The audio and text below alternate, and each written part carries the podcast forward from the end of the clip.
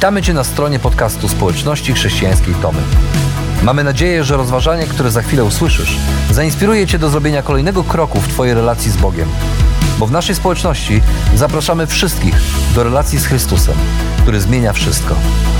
Dziękujemy za Twoje zainteresowanie i zapraszamy Cię do polubienia naszego profilu na Facebooku, Instagramie i YouTubie oraz ściągnięcia darmowej aplikacji na smartfona. Dobrego słuchania.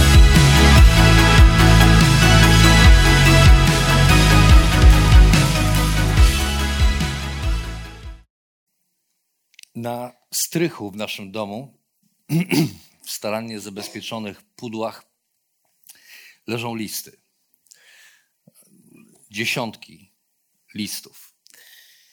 Wszystkie te listy pochodzą tak naprawdę z dwóch okresów w moim życiu. Pierwszy, pierwszy z nich to ten moment, kiedy e, 27 lat temu na obozie chrześcijańskim wielu spotkałem pewną piękną, młodą dziewczynę, która miała później okazać się zostać moją żoną. Ale tak się stało, że kiedy się poznaliśmy, ja byłem w Kołobrzegu, ona była z Warszawy, to była trzecia klasa liceum, czwarta klasa liceum, więc klasa maturalna i wiedzieliśmy, że tu się za bardzo nie pospotykamy. Więc jedyną formą, jedyną formą kontaktu, i tutaj uwaga dla tych urodzonych trochę po latach 90., e, kiedy nie było Messengera, Facebooka i innego rodzaju tego typu rzeczy, jedyną formą kontaktu, no tak, był telefon, ale ten telefon był e, dużo kosztował, zwłaszcza rozmowy zamiejscowe, więc chodziliśmy na pocztę i raz w tygodniu ja kupowałem kartę za 20, na 25 impulsów która schodziła w 2,5 minuty i to była cała nasza rozmowa w ciągu tygodnia. Potem moja y, dziewczyna Agnieszka kupowała kartę i w następnym tygodniu ona y, miała 2,5 minuty, kiedy dzwoniła do mnie. E, czasem, jak były święta, to po świętach kupowaliśmy sobie kartę na 50 impulsów, taki był rarytas, więc mieliśmy 5 minut, żeby pogadać. Ale tak naprawdę całe nasze życie toczyło się w listach.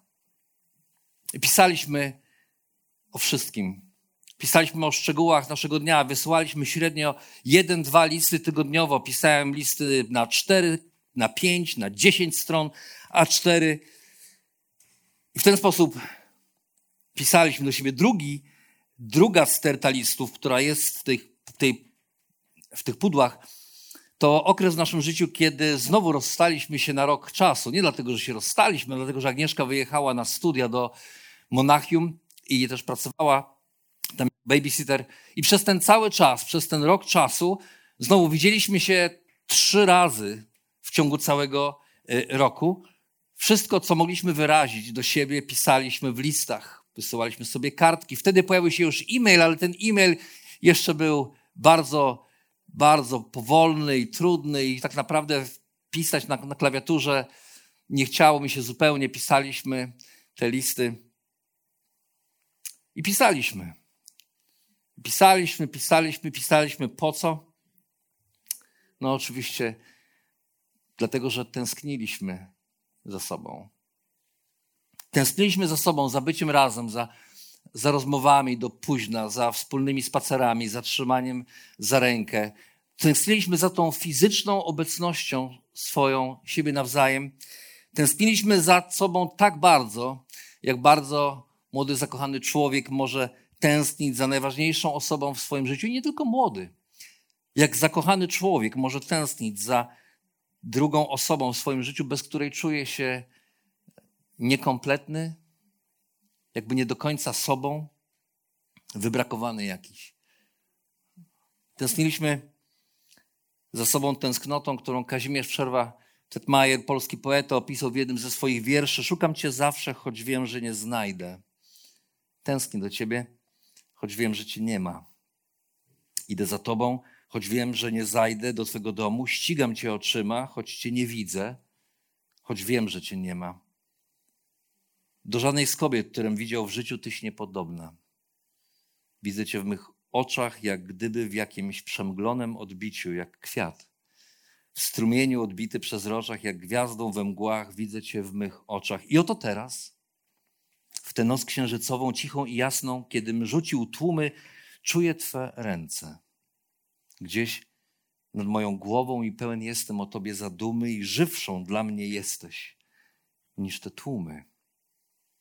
I z zimnym sercem wśród ludzi przechodzę, zaledwie patrząc i widząc pół we śnie, Ciebie jedynie czekam na mej drodze i choć Cię się zawsze zawodzę boleśnie, szukam Cię wszędzie. Przeczuwam Cię we śnie. Myślę, że wielu z nas zna tę tęsknotę. To tęsknota za kimś, z kim bardzo chce, chce się być, a nie może. Czasami ta tęsknota bywa wszystkim, co mamy, kiedy ktoś, kogo bardzo kochamy czy kochaliśmy, odchodzi na zawsze. Tęsknimy wtedy. Ta tęsknota sprawia, że świadomi swojej takiej niemożności spełnienia tej tęsknoty, ona zabija nas od środka, zżera nas. I, I, nie jest przypadkiem, że ludzie, którzy przeżyli ze sobą dziesiątki lat razem, kiedy jedno z nich umiera, drugie bardzo niedługo później odchodzi, ponieważ coś razem z tą osobą umiera wraz również w nas. Tęsknota może zabić, ale może też uskrzydlić. Tak jak uskrzydlała nas wtedy, kiedy pisząc te listy, nie mogliśmy się doczekać tego momentu, kiedy spotkamy się, kiedy moja dziewczyna przyjedzie na dworzec i e, będę mógł odebrać ją z pociągu, kiedy zobaczę ją wreszcie, kiedy przypomnę sobie tę twarz, którą tak dobrze znam ze zdjęć, wtedy wiedziałem, że czekają nas dobre dni, nawet gdyby to było chociaż kilka, tylko kilka dni. Kiedy się spotykamy po długim czasie tęsknoty, wszystko wybiera innego wymiaru. Nagle możemy mniej jeść, mniej pić, mniej spać. Nagle niczego nam nie potrzeba tak bardzo, jak tej obecności drugiej osoby, którą chcemy, chcemy się e, nasycić tak mocno, jak tylko to możliwe. Czas znika, ludzie znikają, jesteśmy tylko my. Zwoje we dwoje, jak śpiewał Mietek Szcześniak. Dlaczego tak się dzieje? Co jest takiego w tym, tych momentach tęsknoty, czego doświadczamy, co zdaje się być jakąś prawdą o nas samych? Dlaczego tęsknimy? Tęsknimy dlatego, że jesteśmy stworzeni do relacji. Tęsknota w nas sprawia, że, że jesteśmy jakoś niekompletni i mamy to poczucie, że w jakiś sposób czegoś nam, kogoś nam brakuje. Tęsknota przypomina nam to, że jesteśmy stworzeni do relacji, a tęsknota za drugim człowiekiem przypomina nam o tym, że jesteśmy stworzeni do czegoś więcej niż tylko nawet do relacji z samymi sobą. Tęsknota za drugim człowiekiem przypomina nam o tym, że ta, to coś, co nazywamy tęsknotą, żyje w nas i tęskni za większą rzeczywistością, za kimś więcej niż tylko drugą osobą. Niespokojne jest serce moje, dopóki nie spocznie w Tobie. Pisał święty Augustyn wieki temu, dał tym samym wyraz największemu, najgłębszemu pragnieniu człowieka, jakim jest pragnienie czy tęsknota za żywą, prawdziwą relacją z żywym i prawdziwym Bogiem. Nie jakąś siłą, nie jakąś energią, nie jakimś bezosobowym czymś, ale żywym, prawdziwym i realnym Bogiem.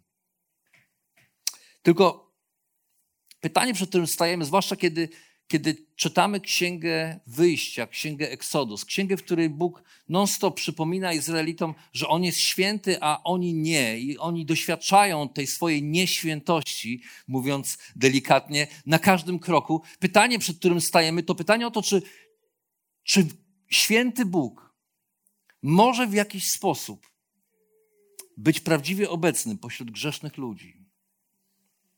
Bo jeżeli prawdą jest to, co o Bogu możemy dowiedzieć się z kart Pisma Świętego, to to, że On jest święty, czyli odłączony, czyli różny od nas, czyli, czyli nie ma w nim grzechu, a my niestety mamy skłonność do czynienia zła. Nawet jeżeli będziemy sobie to różnie nazywać, nawet jeżeli jesteśmy z różnych kierunków, tradycji, miejsca w życiu, zdajemy sobie sprawę z tego, że jest coś w nas, co, co pcha nas w stronę tego, co Pismo Święte nazywa grzechem, czyli rozmijaniem się z Bogiem, z jakimiś moralnymi zasadami. Jeżeli tak jest, że Bóg jest święty, a my nie,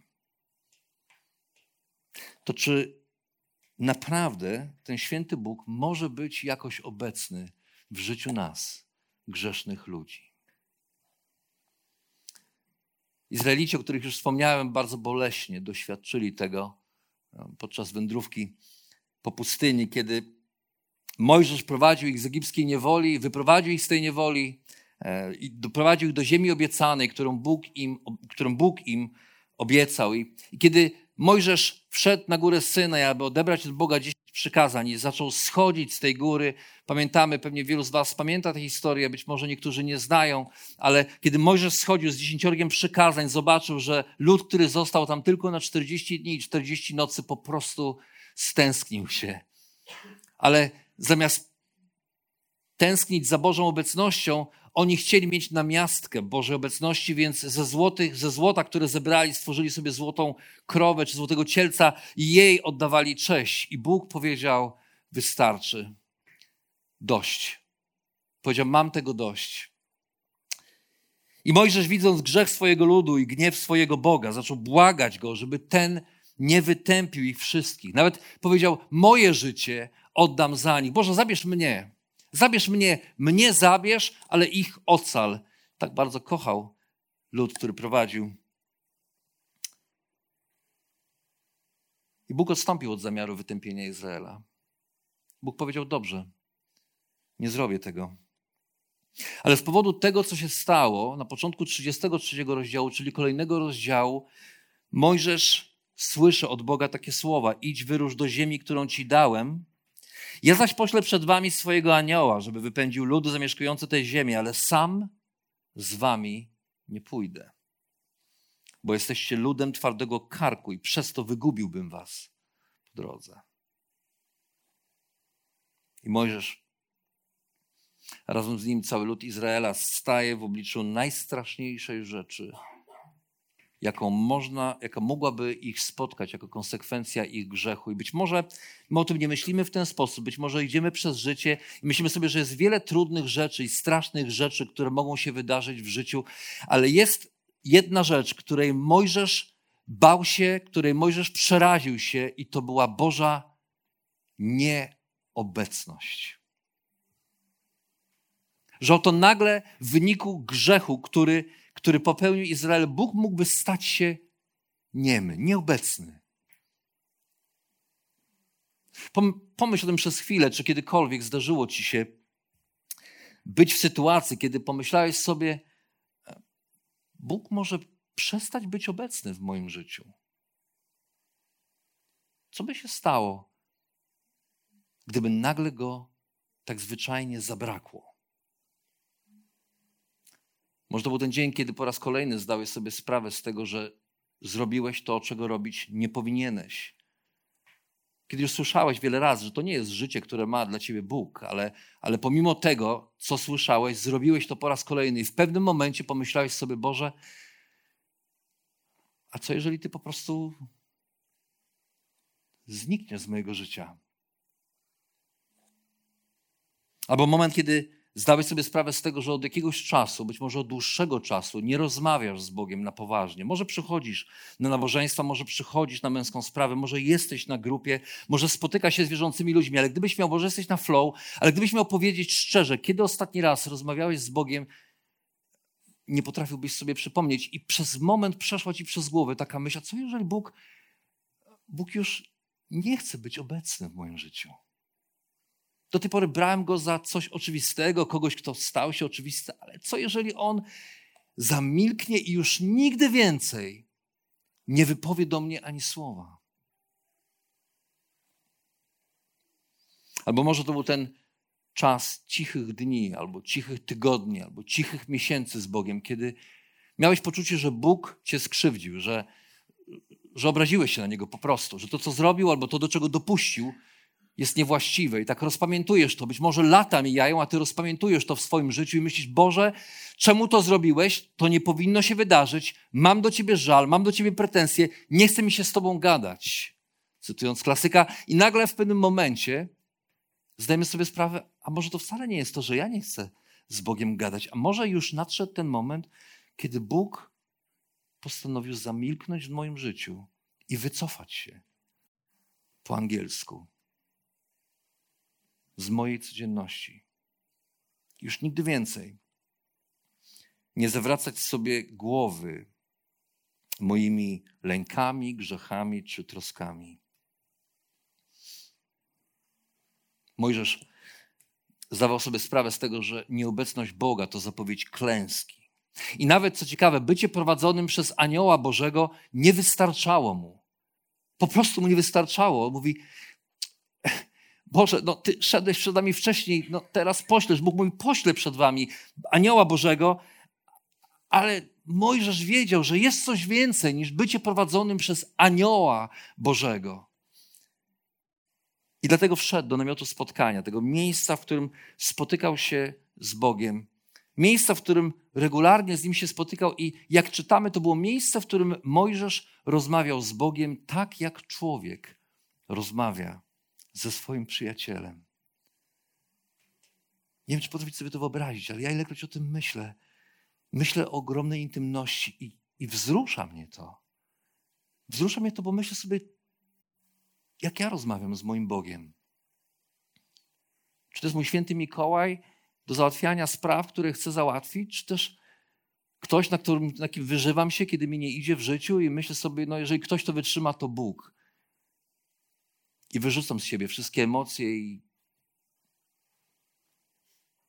czy też jest, taki, czy też jest to ktoś, z kim potrafię stanąć, spotkać się w tak najbardziej intymny z możliwych sposobów i zacząć rozmawiać z nim tak, jak człowiek rozmawia ze swoim przyjacielem. Wie, że, że każdy z nas ma jakiegoś przyjaciela.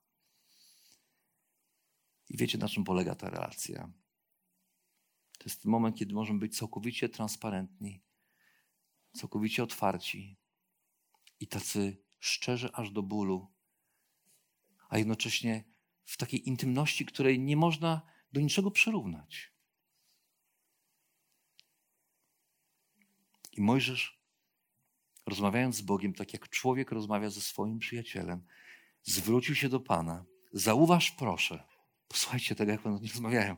Zauważ proszę, powiedział, że chociaż zlecasz mi prowadzenie tego ludu, mówisz, że mnie znasz po imieniu i zapewniasz o swojej przychylności, to jednak nie objawiłeś mi, kogo ze mną poślesz.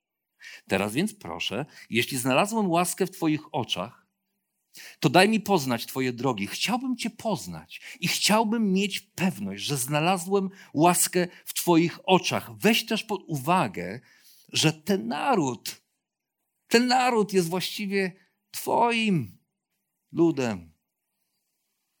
These are not my people. To nie moi ludzie, to Twoi ludzie, to Twój lud niesamowita rozmowa. Mojżesz, Mojżesz pertraktuje z Bogiem. Rozmawia z nim i mówi: e, Boże, pamiętasz, co powiedziałeś? Hej, bądźmy ze sobą szczerzy. Przyjaciel do przyjaciela, no to posłuchaj. Pamiętasz, co powiedziałeś o tym, o tym, że mnie znasz po imieniu, że zapewniasz mi swoją przychylność? To wszystko, ja wierzę, że tak jest, ale, ale powiedz mi, kogo poślesz przed nami? I to śmieszne, bo Bóg powiedział jeszcze chwilę przed tym, Bóg powiedział, poślę przed wami mojego anioła. A Mojżesz podchodzi i mówi, nie wystarczy. Niby wiem, ale tak do końca nie wiem, kogo tam poślesz, Boże. I na koniec dodaje, a tak w ogóle to, to, to wiesz, to nie chodzi o to, że to moi ludzie.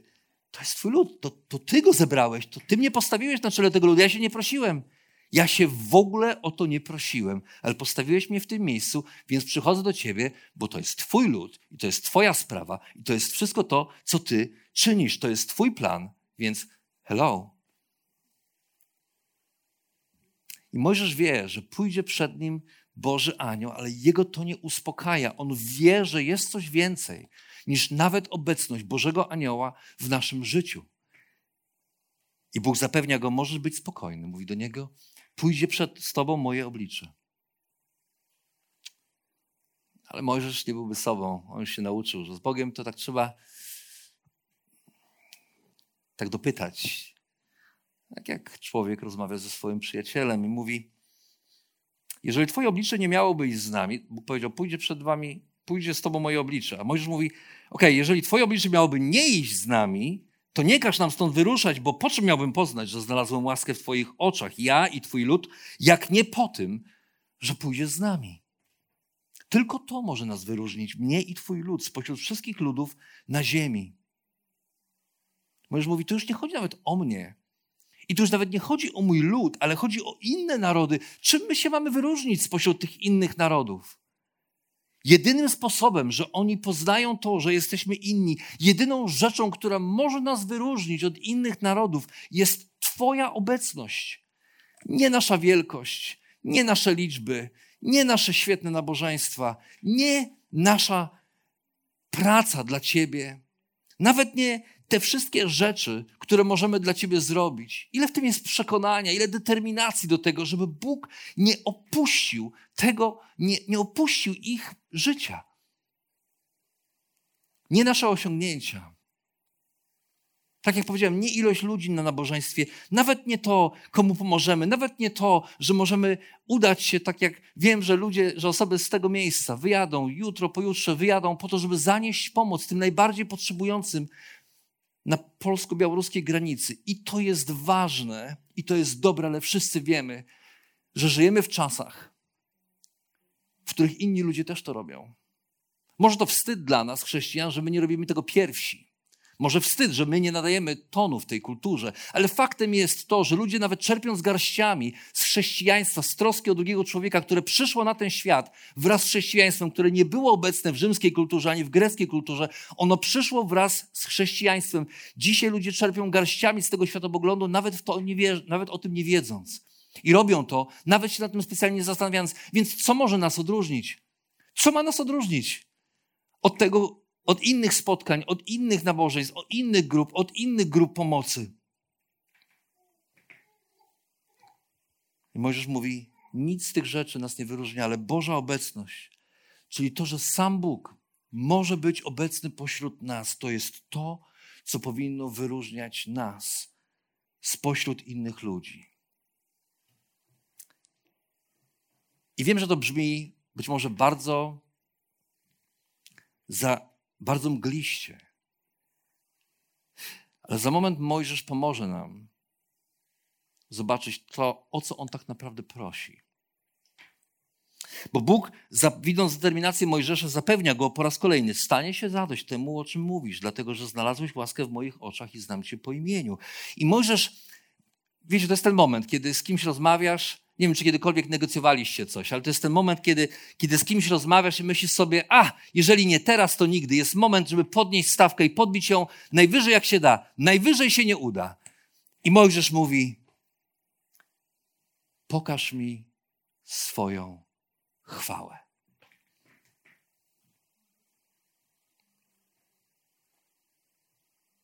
Pokaż mi swoją chwałę. Wyobraźcie sobie ten moment w relacji z Bogiem, kiedy,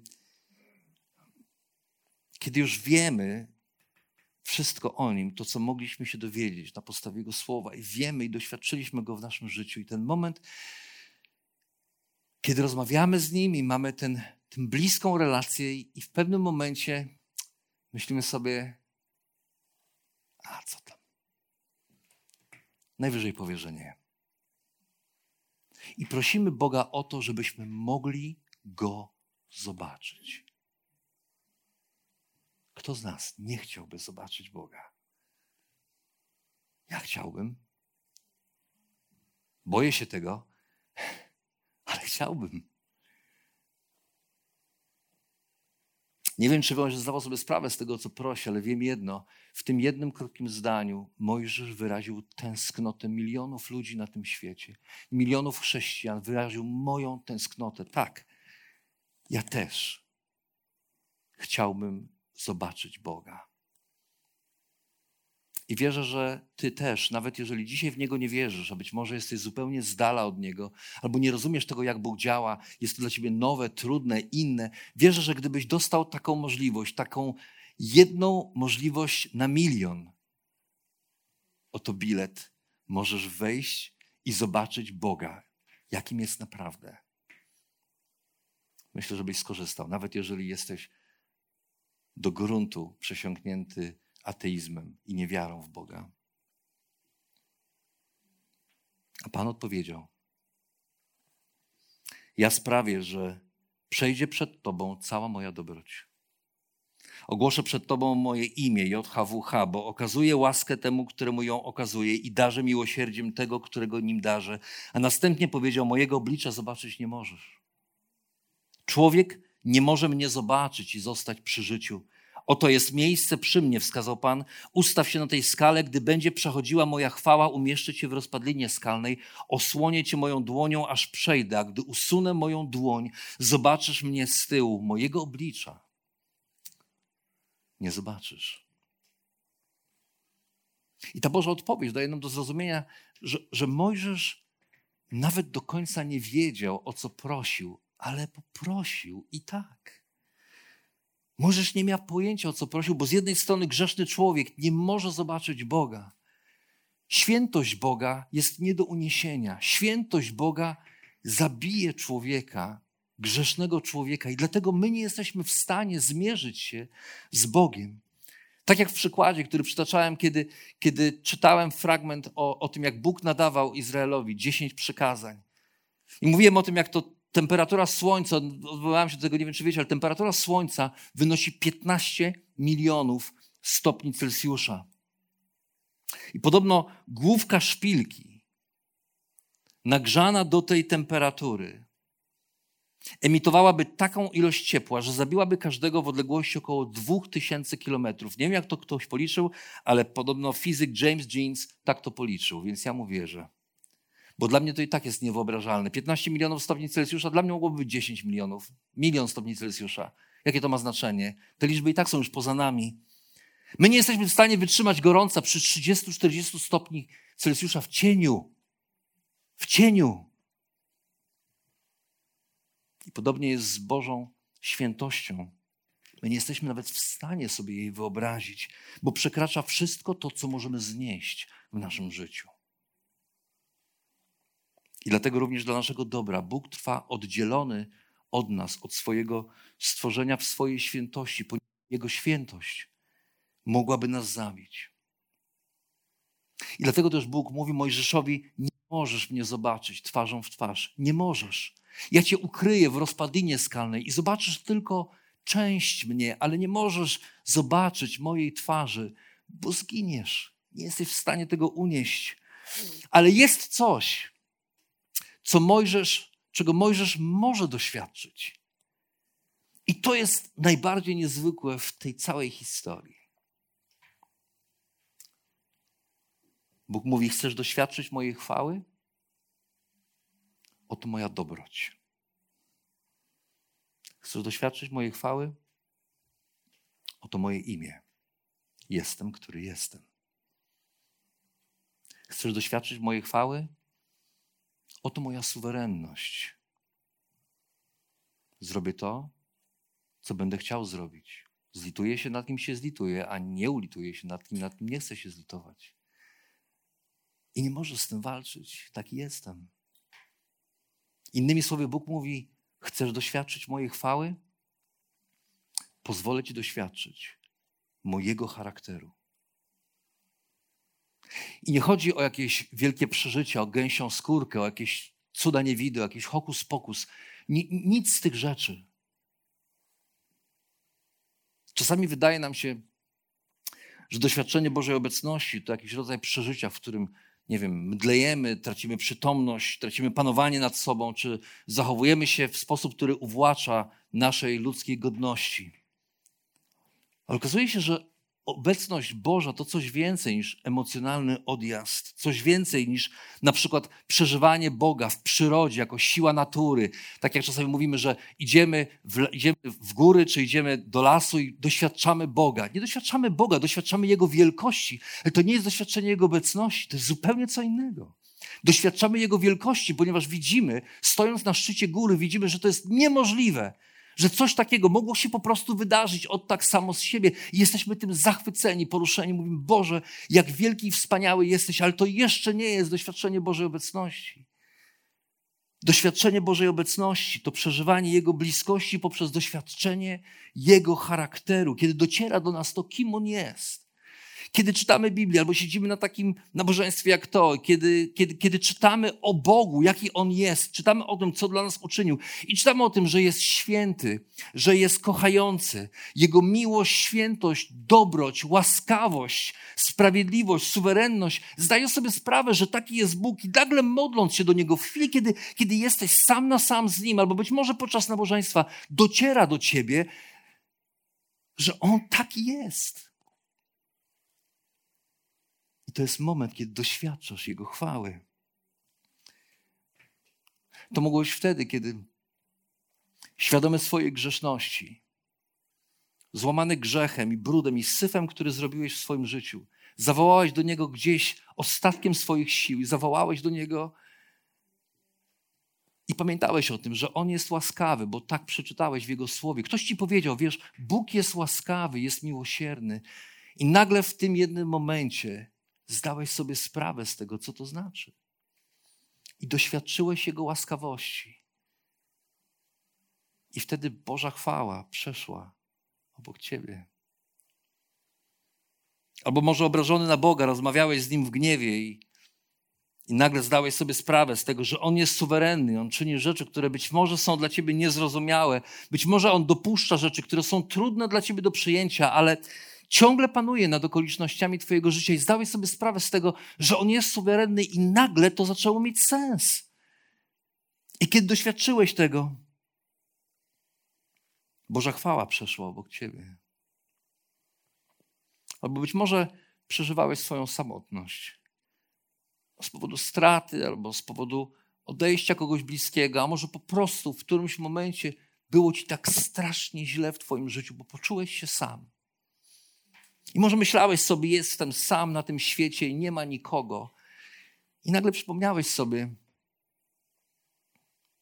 że On w swoim słowie mówi o tym, że jest dobry i wierny i że Cię nie opuści. Że On no, tak po prostu nie odchodzi od relacji, jak my czasem odchodzimy od relacji z drugim człowiekiem. Bóg nigdy nie odchodzi od relacji, do której się zobowiązał. Może siedziałeś, myślałeś o tym, modliłeś się i dotarło do ciebie, że nie jesteś sam.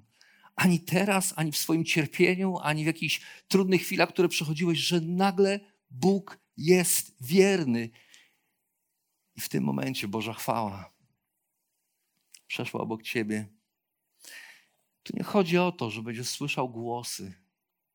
Ty musisz słyszeć żadnych głosów, ale jakaś prawda o Bogu, jakaś cecha Jego charakteru zaczyna ci się przypominać i wywołuje poruszenie w Twoim sercu, i nagle zdajesz sobie sprawę, że Bóg, wszechmogący Bóg, jest piękny, pięknym swojego charakteru i że On, święty, piękny i kochający Bóg, nagle stał się taki realny i namacalny w tej sytuacji Twojego życia, w tym momencie Twojego życia. To już nie jest bla, bla, bla. Ktoś może sobie opowiadać, gadać, ktoś może mówić o siłach natury, ktoś może mówić o sile przyrody. To nie jest w ogóle o tym. Nasz Bóg nie jest niewidzialną siłą, która działa we wszechświecie. To nie jest o tym. Nasz Bóg jest osobą, która osobiście wkracza do Twojego życia. I kiedy doświadczasz prawdy, realnej, konkretnej prawdy o Nim samym, Jego obecność wypełnia Ciebie w niewyjaśniony, nienamacalny spo- czy namacalny sposób. W XVIII wieku pastor Jonathan Edwards doświadczył wiele takich momentów w swoim życiu. I kiedy opisywał doświadczenie Bożej obecności, powiedział tak: Czasami tylko wspomnienie Jego słowa sprawia, że moje serce płonie we mnie i Bóg nagle staje przy mnie w swojej chwale.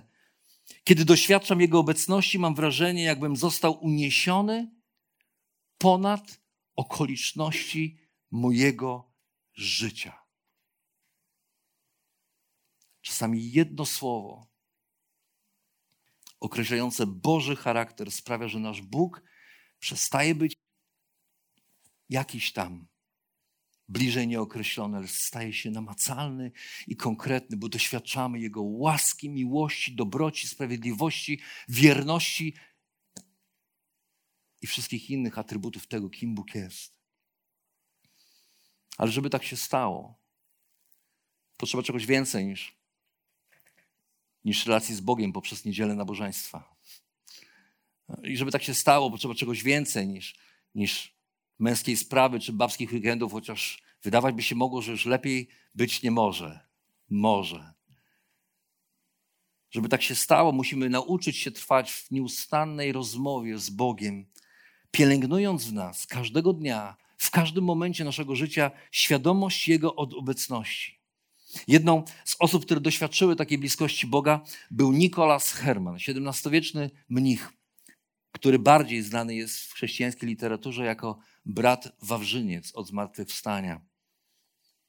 W wieku 18 lat podjął decyzję, aby pójść za Bogiem, potem został żołnierzem u boku księcia Lotaryngi, a w wieku 26 lat wstąpił do zakonu karmelitów i tam wykonywał proste prace. Najpierw kucharza, potem szewca i świadomy swojej grzeszności postanowił praktykować świadomość Bożej obecności. Po prostu chciał pamiętać o Bogu. We wszystkim, co robił, w najdrobniejszych rzeczach, chciał przypominać sobie to, co czytał, co słyszał o Bogu i chciał pamiętać o tym. I swoje doświadczenia opisał w listach do przyjaciół. Oni zachwyceni tym, czego on doświadczał, ułożyli z tego małą książeczkę, która przeszła do historii chrześcijańskiej literatury jako praktykowanie Bożej obecności. I w tej książeczce opisuje w najdrobniejszych przejawach, jak w najdrobniejszych przejawach codzienności Bóg stawał się realny i prawdziwy dla niego. I w jednym ze swoich listów napisał tak: Nie musisz wołać bardzo głośno. Bóg jest bliżej nam, nas, niż nam się wydaje. Odepchnąłem od mojego umysłu wszystko, co mogłoby zepsuć poczucie obecności Boga. Boga. Po prostu uważam, że moim zadaniem jest wytrwanie w Jego świętej obecności. Moja dusza miała zwyczajową, cichą, potajemną rozmowę z Bogiem. Być może nigdy nie będzie ci dane za życia stanąć za rozpadliną skalną i zobaczyć chwałę Boga tak, jak zobaczył ją Mojżesz, ale możesz nauczyć się praktykować Bożą obecność, rozmyślając o Jego charakterze i wspominając wszystko to, co On dla ciebie uczynił. I sam Bóg zatroszczył się o to, żeby Mojżesz i Izrael nieustannie pamiętali o Nim. I kiedy Zaraz po tej rozmowie Bóg nakazał Mojżeszowi wykuć kolejne dwie tablice, żeby na nowo wypisać na nich dziesięcioro przykazań. Mojżesz oddał mu pokłon jeszcze raz, a potem powiedział: Jeżeli znalazłem łaskę w Twoich oczach, Panie, to zechciej pójść z nami. Owszem, to lud twardego karku, ale przebacz nasze winy i grzechy i weź nas w dziedziczne posiadanie. Chcemy być Twoi, bez Ciebie nie idziemy. Bez Ciebie się nie ruszamy. Chcemy, żebyś to Ty wyznaczał azymut naszego życia. Chcemy, żeby to Twój charakter był miarą, wobec której będziemy mierzyć samych siebie. Nie inni ludzie, nie inne narody, ale Twój charakter, to jaki Ty jesteś. Tacy chcemy się stawać. I Bóg powiedział: To ja zawieram przymierze wobec całego Twojego ludu, dokonam cudów, jakich nie dokonano ani na ziemi, ani pośród żadnego narodu. I pójdę przed Tobą i wypędzę te narody przed Tobą i doświadczysz mojej obecności. A później Bóg przypomina Mojżeszowi, aby nie zawierali sojuszy z mieszkańcami tej ziemi i aby nie żenili się z kobietami z tej ziemi. I aby nie oddawali czci innym bogom, ani nie, nie, nie czynili sobie bożków odlewanych. A potem mówi o tym, że, że będą świętować, że, że im święta, które mają im za każdym razem przypominać o tym, że każda pierwsza rzecz, pierwszy syn, pierwsze zwierzę, najlepsze płody ziemi należą do Boga i mają uczyć się tego, żeby w tych prostych praktykach przypominać sobie o tym, że Bóg chce tego, co najlepsze, bo On zasługuje na to, co najlepsze w naszym życiu. I tak uczy, uczy ich, a później Mojżesz buduje namiot spotkania.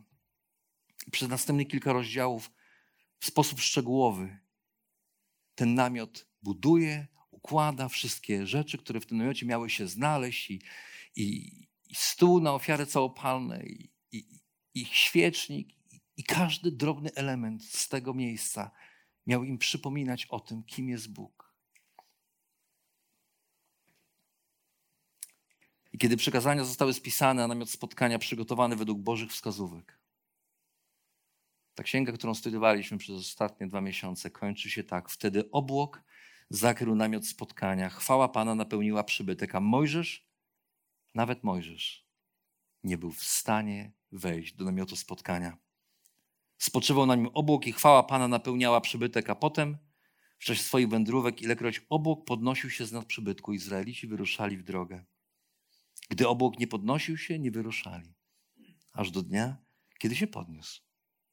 Obłok Pana unosił się tak nad przybytkiem za dnia, a ogień unosił się w nocy na oczach całego domu Izraela w czasie wszystkich jego wędrówek.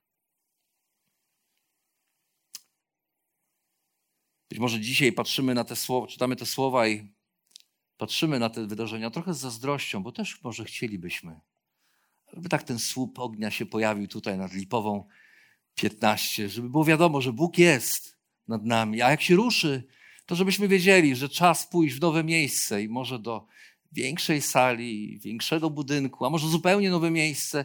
Dobrze by było, żeby Bóg był obecny w taki sposób, ale kiedy jednak bliżej przyjrzymy się temu, co wydarzyło się w ciągu następnych tysiącleci historii, okaże się, że my dzisiaj mamy dużo więcej niż oni wtedy. Pewnie fajnie by było zobaczyć obłok, zobaczyć ogień.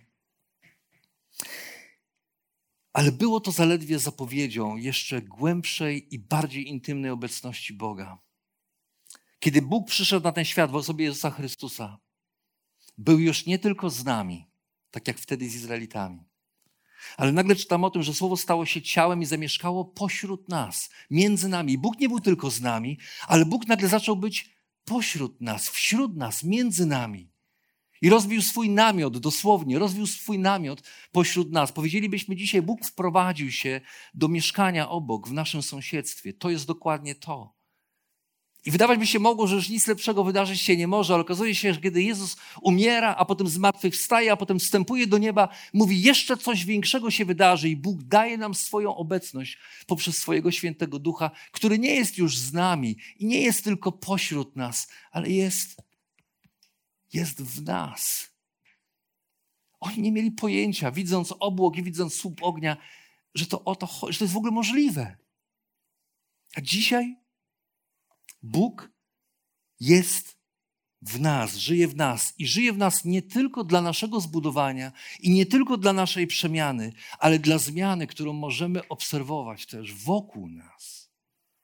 Bóg z nami, Bóg wśród nas Bóg w nas, który sprawia zmianę wokół nas. W 1857 roku na Manhattanie w Nowym Jorku był taki kościół, nazywał się Old Reformed Dutch Church. Starsi tego kościoła zatrudnili młodego pastora J.C. Lenifera po to, żeby chodził po sąsiedztwie i żeby pukał od drzwi do drzwi i zapraszał ludzi do, do kościoła. On chodził i chodził, ale był sfrustrowany coraz bardziej, bo nikt nie chciał przyjść. Jedyną rzeczą, która, która dawała mu ulgę w tych trudnych chwilach, w tej frustracji, to była modlitwa. Więc modlił się do Boga i doświadczał ukojenia. Pewnego dnia poszedł do starszego kościoła i powiedział: Mam taki pomysł. Chciałbym wystawić taki znak, taki, taką tablicę, taki szyld. W każdą środę o 12 będziemy się modlić. I kto chce, może przyjść. Każdy może przyjść. E, pokiwali głową, pomyśleli sobie, to i tak nic z tego nie będzie, nie będzie ale spoko. Zrób to. I przyszła pierwsza niedziela, 23 września 1857 roku. Sześć osób przyszło. A potem druga niedziela, żadnego kazania, żadnego śpiewania, tylko Bóg i modlitwa. 20 osób. Potem trzecia środa, 40 osób. Potem powiedzieli, hej, zróbmy to codziennie, bo dużo ludzi przychodzi, spróbujmy zrobić to codziennie. Kilka tygodni później cała sala była pełna setek ludzi, zaczęli kolejne nabożeństwo modlitewne, całe centrum miasta, cały kościół, każdy kościół w tym centrum był pełen modlących się ludzi, ponieważ ludzie przyłączyli się, inne kościoły zaczęły robić to samo. Dziennikarze policzyli. W pewnym momencie 10 tysięcy ludzi modliło się codziennie, zaczęto otwierać wieczorne nabożeństwa, setki ludzi się nawracało i przyjmowało chrzest. W ciągu 9 miesięcy naliczono, że chrzest przyjęło, nie że karty ktoś tam wypisał, że powiedział, że się nawrócił. W ciągu 9 miesięcy 50 tysięcy ludzi na Dolnym Manhattanie przyjęło chrzest i nawróciło się do Boga. Ludność Nowego Jorku w tamtym czasie to było 800 tysięcy ludzi. To jest jedna szesnasta. 800 tysięcy to między tyle, ile ma dzisiaj Łódź. Wyobrażacie sobie? W ciągu 9 miesięcy 50 tysięcy ludzi mówi Jezus Chrystus jest Panem i Zbawicielem, tylko dlatego, że pewien człowiek postanowił modlić się i szukać Bożej obecności. I Boża chwała przeszła obok. I tyle ludzi nawróciło się do Chrystusa. Okazuje się, że doświadczenie Bożej obecności to nie jest tylko indywidualna możliwość. I o tym jest cała księga Eksodus. To nie chodzi tylko o naszą indywidualną możliwość doświadczania Boga, ale jest coś ważnego we wspólnocie, kiedy wspólnota doświadcza Boga w ten sposób, kiedy wspólnota szuka Boga i Jego obecności. Jego obecność zaczyna spoczywać na tej wspólnocie. I tam już nie trzeba tłumaczyć innym, hej, musisz tam przyjść, musisz przyjść do nas, bo musisz doświadczyć Boga. Kiedy ludzie przychodzą, być może tak jak ty dzisiaj jesteś tu po raz pierwszy, mam nadzieję, że stając pośród tej wspólnoty, tego ludu, tych ludzi tutaj, którzy szczerze w swoim sercu szukają Boga, że będziesz mógł Go doświadczyć, Jego obecności. Co by było? Spróbujcie tylko sobie wyobrazić, co by było, gdyby, gdybyśmy spotykając się co tydzień, gdybyśmy spotykając się w tygodniu na każdą naszą grupę, na każde nasze spotkanie, gdybyśmy jadąc w różne miejsca, służąc innym ludziom, gdybyśmy za każdym razem przychodzili z nastawieniem, to może być dziś. To nie musi być dziś. Nie, że my zmuszamy Boga, żeby to się stało, ale przychodzimy i w pokorze serca przed Bogiem stajemy i wyczekujemy tego. Mówimy, Boże, jeżeli to dziś, to nie pozwól nam tego przegapić. Bo kiedy szukamy Bożej obecności, o tym jest ta księga, że kiedy szukamy Bożej obecności, On daje nam się poznać i przemienia nas w taki sposób, że inni patrząc na nas i na nasze życie, też chcą Jego doświadczyć.